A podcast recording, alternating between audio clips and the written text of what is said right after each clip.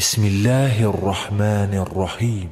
به نام الله بخشنده مهربان.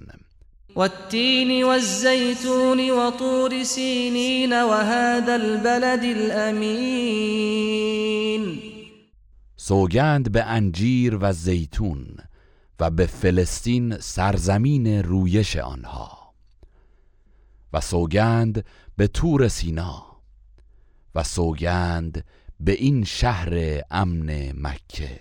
لقد خلقنا الانسان فی احسن تقویم، که یقیناً ما انسان را در بهترین صورت و با فطرت پاک آفریدیم. ثم رددناه اسفل سافلین، سپس او را که انحراف یافت به پست‌ترین مراحل پستی برگرداندیم.